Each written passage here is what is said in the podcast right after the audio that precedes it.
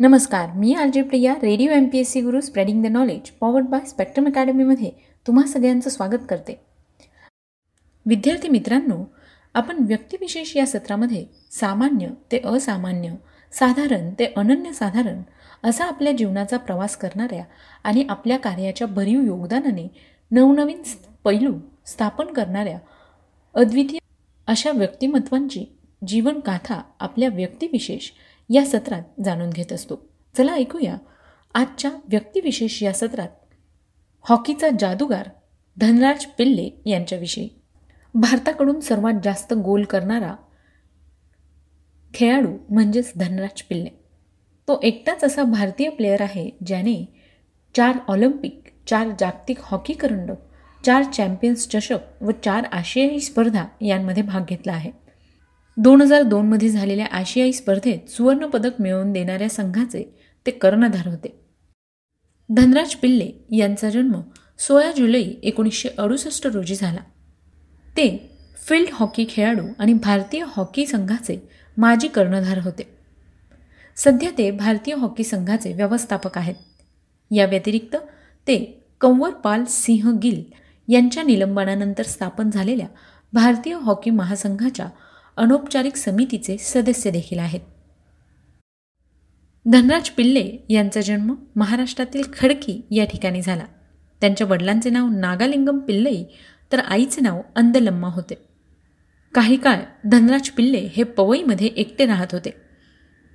त्यांना तमिळ हिंदी मराठी आणि इंग्रजी या भाषा अस्खलितपणे बोलता येतात. पिल्ले यांनी आपले तारुण्य ऑर्डनस फॅक्टरी स्टाफ कॉलनीमध्ये घालवले जिथे त्यांचे वडील मैदानावर होते. कॉलनीतील भाऊ आणि मित्रांसह ओटीके मैदानाच्या कोमल आणि धुईच्या पृष्ठभागावर तुटलेल्या काड्या व हॉकी बॉल फेकून त्यांनी आपले कौशल्य शिकले. मोहम्मद शाहिद यांच्या शैलीचे अनुकरण करण्याचा ते नेहमी प्रयत्न करत. आपल्या यशाचे सर्व श्रेय ते आपल्या आईला देतात. अत्यंत गरीब असूनही त्यांनी आपल्या पाचही मुलांना हॉकी खेळण्यास प्रोत्साहित केलं. म्हणून या सगळ्याचं श्रेय त्यांच्या आईला जातं असं धनराज पिल्ले यांचं म्हणणं आहे. त्यांचा मोठा भाऊ रमेश ऐंशीच्या दशकात मुंबई लीगमध्ये आर सी एफकडून हॉकीसाठी खेळला होता. रमेश यापूर्वीच आंतरराष्ट्रीय सामन्यांमध्ये भारताकडून देखील खेळला होता. रमेश यांचे धनराज यांना मार्गदर्शन लाभले. त्यानंतर धनराज पिल्ले हे महिंद्रा आणि महिंद्रा या कंपनीमध्ये रुजू झाले. त्या ठिकाणी त्यांना तत्कालीन प्रशिक्षक जोकिम कारवालो यांनी हॉकीचं प्रशिक्षण दिलं. एकोणीसशे एकोणनव्वदमध्ये दिल्ली येथे झालेल्या आल्विन आशिया चषक स्पर्धेत धनराज पिल्ले यांनी भारताचं प्रतिनिधित्व केलं आणि यानंतर त्यांनी आंतरराष्ट्रीय हॉकीमध्ये पदार्पण केलं. धनराज पिल्ले यांची कारकीर्द डिसेंबर एकोणीसशे एकोणनव्वद ते ऑगस्ट दोन हजार चारपर्यंत टिकली. या दरम्यान त्यांनी तीनशे एकोणचाळीस आंतरराष्ट्रीय सामने खेळले. भारतीय हॉकी असोसिएशनने केलेल्या गोलची कोणतीही अधिकृत आकडेवारी ठेवली जात नाही. म्हणूनच धनराज यांनी आंतरराष्ट्रीय किती गोल केले याची कोणतीही विश्वसनीय माहिती उपलब्ध नाही. परंतु त्यांच्या मते ही संख्या एकशे सत्तरपेक्षा जास्त आहे. परंतु हॉकी आघाडीच्या आकडेवारीनुसार ही संख्या एकशे वीसच्या जवळ आहे. एकोणीसशे ब्याण्णव एकोणीसशे शहाण्णव दोन हजार आणि दोन हजार चार. या वर्षांमध्ये त्यांनी ऑलिम्पिक खेळला होता. तर एकोणीसशे नव्वद एकोणीसशे चौऱ्याण्णव एकोणीसशे अठ्ठ्याण्णव आणि दोन हजार दोनमध्ये त्यांनी विश्वचषक हॉकी या स्पर्धेत सहभाग घेतला होता. यानंतर चार वेळा ऑलिम्पिक्स विश्वचषक चॅम्पियन्स ट्रॉफी आणि चार वेळा आशियाई खेळ खेळणारा एकमेव खेळाडू म्हणजे धनराज पिल्ले. एकोणीसशे ब्याण्णव एकोणीसशे शहाण्णव दोन हजार आणि दोन हजार चार या सालांमध्ये त्यांनी ऑलिम्पिक खेळ खेळले. तर एकोणीसशे नव्वद एकोणीसशे चौऱ्याण्णव एकोणीसशे अठ्ठ्याण्णव आणि दोन हजार दोन साली त्यांनी चार वेळा हॉकी विश्वचषक स्पर्धा यामध्ये सहभाग घेतला होता. याचबरोबर एकोणीसशे पंच्याण्णव एकोणीसशे शहाण्णव दोन हजार दोन आणि दोन हजार तीन या कालावधीत त्यांनी चॅम्पियन्स ट्रॉफीसाठी सुद्धा हॉकीमध्ये सहभाग घेतला होता. याचबरोबर एकोणीसशे नव्वद एकोणीसशे चौऱ्याण्णव एकोणीसशे अठ्ठ्याण्णवमध्ये सुद्धा आशियाई खेळांमध्ये त्यांनी सहभाग घेतला होता. धनराज पिल्ले यांच्या नेतृत्वाखाली भारताने आशियाई खेळ एकोणीसशे अठ्ठ्याण्णव आणि एशिया कप दोन हजार तीनमध्ये जिंकला. बँकॉक येथे झालेल्या आशियाई खेळांमध्ये त्यांनी सर्वात जास्त गोल केले होते. सिडनीमध्ये झालेल्या विश्वचषक स्पर्धेत जगातील अकरा खेळाडूंमध्ये त्यांचा समावेश केला गेला होता. आणि असं करणारे ते पहिले भारतीय खेळाडू होते. याचबरोबर त्यांनी Indian Gymkhana London H C Lyon France B S N H C आणि Telekom Malaysia H C Malaysia Abahani limited Dhaka आणि H T C Stuttgart Kickers Germany अशा अनेक परदेशी क्लबमध्ये देखील ते खेळले आहेत. त्यांनी बँकॉक आशियाई खेळात सर्वाधिक गोल केले आणि ऑस्ट्रेलियाच्या सिडनी या ठिकाणी झालेल्या हॉकीच्या विश्व कप स्पर्धेमध्ये वर्ल्ड इलेव्हनमध्ये स्थान मिळवणारे ते एकमेव भारतीय खेळाडू होते. कारकिर्दीच्या शेवटी धनराज प्रीमियर हॉकी लीगमध्ये दोन हंगामांसाठी मराठा वॉरियर्सकडून ते खेळले होते. एकोणीसशे नव्याण्णव ते दोन हजारमध्ये त्यांना राजीव गांधी खेलरत्न पुरस्कार देऊन सन्मानित करण्यात आलं. याचबरोबर सन दोन हजार साली त्यांना नागरी सन्मान पद्मश्री पुरस्काराने सन्मानित करण्यात आलं.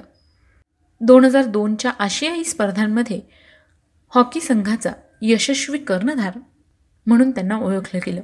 दोन हजार दोनमध्ये जर्मनीच्या कोलोन येथे झालेल्या चॅम्पियन्स करंडक स्पर्धेत त्यांना प्लेअर ऑफ द टुर्नामेंट या पुरस्काराने देखील गौरवण्यात आलं. धनराज पिल्ले सध्या मुंबईत हॉकी अकॅडमी सुरू करण्याचा प्रयत्न करीत आहेत आपल्या अकादमीसाठी निधी गोळा करण्यासाठी ते एका मोहिमेचे नेतृत्व देखील करीत आहेत ज्यामध्ये रिक्त प्रिंटर काडतुसे मुंबईतील एका युरोपियन रिसायकलिंग कंपनीला गोळा करून विकल्या जातात. त्यांचं फर्ग्यू मी अम्मा या नावाचं एक आत्मचरित्र देखील आहे. या आत्मचरित्राचे लेखन लेखक पत्रकार संदीप मिश्रा यांनी केलेलं आहे. यामध्ये जवळजवळ तीन दशकापर्यंतच्या कारकिर्दीचा मागोवा घेतला गेला आहे. तर मित्रांनो हॉकीचा जादूगार धनराज पिल्ले यांच्याविषयीची ही माहिती होती. तुम्हाला ही माहिती कशी वाटली ते आम्हाला नक्की कळवा. मी आरजी प्रिया तुम्हा सगळ्यांची रजा घेते. पुन्हा भेटूया एका विशेष व्यक्तीचा जीवन प्रवास ऐकण्यासाठी. तोपर्यंत काळजी घ्या सुरक्षित राहा आणि ऐकायला विसरू नका. Radio M P S C Guru spreading the knowledge powered by Spectrum academy नमस्कार मी RJ Priya radio M P S C Guru spreading the knowledge powered by Spectrum अकॅडमीमध्ये तुम्हा सर्वांचं मनापासून स्वागत करते. विद्यार्थी मित्र आणि मैत्रिणींनो आपण व्यक्तिविशेष हे सत्र ऐकत असतो. या सत्रामध्ये सामान्य ते असामान्य साधारण ते अनन्यसाधारण असा आपल्या जीवनाचा प्रवास करणाऱ्या काही व्यक्तींविषयीची सविस्तर माहिती आपण जाणून घेत असतो. त्यांच्या कार्याच्या भरीव योगदानाने नवनवीन पैलू स्थापन करणाऱ्या अद्वितीय व्यक्तिमत्वाची ही गोष्ट म्हणजेच आपलं व्यक्तिविशेष हे सत्र. चला ऐकूया अशाच एका असामान्य व्यक्तिमत्वाची जीवनगाथा आपल्या व्यक्तिविशेष या सत्रात. मित्रांनो आज आपण व्यक्तिविशेष या सत्रामध्ये भारतीय स्वातंत्र्य लढ्यातील क्रांतिकारी महिला छोडो भारत आंदोलनातील विरांगणा आणि भारतरत्न पुरस्काराच्या मानकरी अरुणा उपेंद्रनाथ गांगुली उर्फ अरुणा असफ अली यांच्याविषयीची माहिती ऐकणार आहोत. अरुणा असफ अली या भारताच्या स्वातंत्र्य चळवळीतील एक अग्रगण्य महिला होत्या. भारताला मुक्त करण्यात त्यांचा मोलाचा वाटा आहे. विशेष म्हणजे अरुणा असफ अली यांना एकोणीसशे पासष्ट साली आंतरराष्ट्रीय लेनिन शांतता पुरस्कार देण्यात आला होता. तर एकोणीसशे ब्याण्णवमध्ये पद्मभूषण पुरस्कारसुद्धा त्यांना देण्यात आला होता आणि एकोणीसशे सत्त्याण्णव साली भारताचा सर्वोच्च नागरी सन्मान भारतरत्न देऊन त्यांना गौरवण्यात आलं होतं. भारतीय स्वातंत्र्य लढ्यातील क्रांतिकारी महिला छोडो भारत आंदोलनातील विरांगणा आणि भारतरत्न पुरस्काराच्या मानकरी अरुणा असफ अली उर्फ अरुणा उपेंद्रनाथ गांगुली यांचा जन्म पंजाबमधील कालका या शहरात एका श्रीमंत बंगाली ब्राह्मण कुटुंबात सोळा जुलै एकोणीसशे नऊ रोजी झाला. पुढे हे कुटुंब कलकत्ता शहरात स्थायिक झाले. त्यांचे प्राथमिक शिक्षण लाहोरच्या एका कॉन्व्हेंट स्कूलमध्ये झाले. तर माध्यमिक शिक्षण नैनिताल येथील प्रोटेस्टंट विद्यालयात झाले. त्यानंतर त्यांनी कलकत्त्याच्या गोखले कन्या पाठशाळेत अध्यापनाचं काम केलं. वयाच्या एकोणीसाव्या वर्षी त्यांनी आपल्यापेक्षा वयाने तेवीस वर्ष मोठ्या असलेल्या सुप्रसिद्ध मुस्लिम वकील असफ अली यांच्याशी एकोणीसशे अठ्ठावीस साली आंतरधर्मीय विवाह केला. या विवाहास त्यांच्या कुटुंबियांचा विरोध होता. विवाहानंतर अरुणा आपल्या पतीबरोबर Europe America Soviet Union Mexico या ठिकाणी त्यांनी दौरा केला. युनेस्कोसाठी गेलेल्या भारतीय शिष्टमंडळात त्यांचा समावेश होता. असफ अली हे काँग्रेसचे कार्यकर्ते होते. त्यामुळे अरुणा यांचा संबंध भारतीय स्वातंत्र्य लढ्याशी आला. त्या स्वातंत्र्य चळवळीत सहभागी झाल्या. महात्मा गांधी मौलाना आझाद जयप्रकाश नारायण अच्युत पटवर्धन राम मनोहर लोहिया यांच्या विचारांचा त्यांच्यावर प्रभाव होता व त्यांच्याबरोबर त्या सभा प्रभात फेऱ्या यामध्ये सहभागी होत. एकोणीसशे तीस व एकोणीसशे बत्तीसच्या कायदेभंग चळवळीत तसंच एकोणीसशे एक्केचाळीसमध्ये वैयक्तिक सत्याग्रहात त्या सहभागी झाल्या. त्यासाठी त्यांनी तुरुंगवास देखील भोगला. एकोणीसशे तीसपासून ते आयुष्याच्या शेवटपर्यंत त्यांनी खादीचे कपडे वापरले. महात्मा गांधीजींच्या मिठाच्या सत्याग्रहावेळी मीठ बनवणे मिरवणुका काढणे आणि सभा भरविणे हे काम त्यांनी सर्वत्र फिरून केले. ब्रिटिश सरकारने त्यांच्यावर खटला भरला व त्यांना एक वर्ष कारावासाची शिक्षा सुनावली. गांधी आयर्विन करारानुसार बहुसंख्य राजकीय कैद्यांची मुक्तता करण्यात आली. पण अरुणा यांना मुक्त करण्यात आले नाही. जनतेच्या प्रखर आंदोलनामुळे काही दिवसांनी त्यांची सुटका झाली. एकोणीसशे बत्तीसमध्ये त्यांना पुन्हा अटक करून तिहार जेलमध्ये ठेवण्यात आलं आणि दोन हजार रुपयांचा दंडही केला. तुरुंगातही सुधारणा घडवून आणण्याचा त्यांनी प्रयत्न केला. तुरुंगात राजकीय कैद्यांना चांगले जगता यावे म्हणून त्यांनी भूक हरताळ करून तुरुंग अधिकाऱ्यांना आपल्या मागण्या मान्य करण्यास भाग पाडले. छोडो भारत आंदोलनामुळे त्यांच्या आयुष्यास वेगळे वळण प्राप्त झाले. आठ ऑगस्ट एकोणीसशे बेचाळीस रोजी अखिल भारतीय काँग्रेस महासमितीचे अधिवेशन मुंबईला गवालिया टँक मैदानावर आयोजित केले होते. ब्रिटिश सरकारने महात्मा गांधी जवाहरलाल नेहरू यांच्यासह अनेक नेत्यांना तुरुंगात टाकल्याने देशात राजकीय पोकळी निर्माण झाली होती. गवालिया टँक मैदानावर पोलिसांचा पहारा होता. अशावेळी पोलिसांच्या वेढ्याला विरोध करून अरुणा यांनी ध्वजस्तंभावर तिरंगा फडकवला. ऑगस्ट क्रांती दिनाच्या त्या विरांगणा ठरल्या. चळवळीला मदत करण्याच्या उद्देशाने चार वर्ष एकोणीसशे शेहेचाळीसपर्यंत त्या भूमिगत कार्यरत राहिल्या. या काळात कलकत्त्यात असताना त्यांनी काँग्रेसच्या आंतरप्रांतीय स्वरूपाच्या हालचालींना मार्गदर्शन देखील केले. दिल्लीतील भूमिगत चळवळीच्या त्या प्रमुख नेत्या होत्या. भूमिगत कार्यकर्त्यांच्या वेगवेगळ्या गटांना भेटून त्या प्रोत्साहन देत व प्रसंगी सढळ हाताने आर्थिक सहाय्य देखील करत राम मनोहर लोहिया यांच्यासोबत काँग्रेसच्या इन्कलाब या नियतकालिकाचे संपादन अरुणाजी करत असे. त्यांना अटक करणे हे एक सरकारपुढे आव्हान होते. त्यांच्या अटकेसाठी सरकारने पाच हजार रुपयांचं बक्षीस जाहीर केलं. त्यांची प्रकृती ढासळत असताना महात्मा गांधीजींनी त्यांना पोलिसांना शरण जाण्याचा सल्लाही दिला आणि त्यांनी तो नाकारला. शेवटी एकोणीसशे शेहेचाळीस साली पुढे त्यांच्यावरील वॉरंट रद्द झाले. अरुणा एकोणीसशे सत्तेचाळीसमध्ये दिल्ली प्रदेश काँग्रेस समितीच्या अध्यक्ष म्हणून निवडून आल्या. दिल्लीमध्ये काँग्रेस संघटना बळकट करण्याचं काम त्यांनी केलं. सन एकोणीसशे अठ्ठेचाळीसमध्ये त्यांनी समाजवादी पक्षात प्रवेश केला. पण लगेचच दोन वर्षांनी समाजवादी पक्ष सोडून त्यांनी सहकाऱ्यांच्या मदतीने डावा समाजवादी पक्ष एकोणीसशे पन्नास साली निर्माण केला. पुढे हा पक्ष कम्युनिस्ट पार्टीमध्ये एकोणीसशे पंचावन्न साली सामील झाला. अरुणा या पक्षाच्या केंद्रीय समितीच्या सदस्य आणि अखिल भारतीय कामगार संघटनेच्या उपाध्यक्ष झाल्या. एकोणीसशे अठ्ठावन्नमध्ये त्यांनी कम्युनिस्ट पक्ष सोडला व सक्रिय राजकारणापासून काही काळ अलिप्त राहिल्या. एकोणीसशे अठ्ठावन्न साली अरुणा असफ अली या दिल्लीच्या पहिल्या महापौर झाल्या. लिंग हे साप्ताहिक त्यांनी सुरू केले. त्यांनी पुन्हा काँग्रेस पक्षात प्रवेश केला. अमेरिकेत भारताच्या राजदूत म्हणूनही त्यांनी काही काळ कार्य केले. दिल्लीतून प्रकाशित होणाऱ्या पॅट्रिओट या इंग्रजी दैनिकाशी ते शेवटपर्यंत जोडल्या होत्या. Indo Soviet cultural society all India peace council national federation of Indian women इत्यादी सामाजिक संस्थांशी त्या संबंधित होत्या.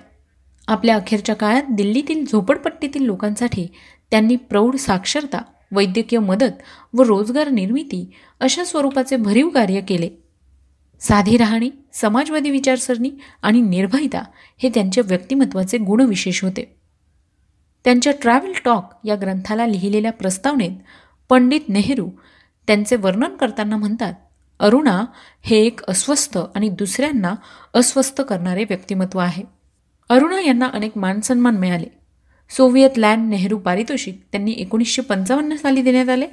तर एकोणीसशे पंच्याहत्तरमध्ये लेनिन शांतता पुरस्कार देऊन त्यांना गौरवलं गेलं. एकोणीसशे एक्क्याण्णवमध्ये आंतरराष्ट्रीय सामंजस्याचा जवाहरलाल नेहरू पुरस्कार देखील त्यांना देण्यात आला. लेनिन शांतता पुरस्काराची रक्कम त्यांनी जनतेच्या आणि धर्मार्थ कार्याला देणगी दिली. भारत सरकारने एकोणीसशे ब्याण्णवमध्ये त्यांना पद्मविभूषण तसंच सर्वोच्च असा भारतरत्न पुरस्कार मरणोत्तर देऊन एकोणीसशे सत्त्याण्णव साली अरुणा असफ अली यांचा गौरव केला. भारतीय टपाल खात्याने त्यांच्या छायाचित्राचे टपाल तिकीट काढून त्यांच्या कार्याचा एकोणीसशे अठ्ठ्याण्णव साली सन्मान केला.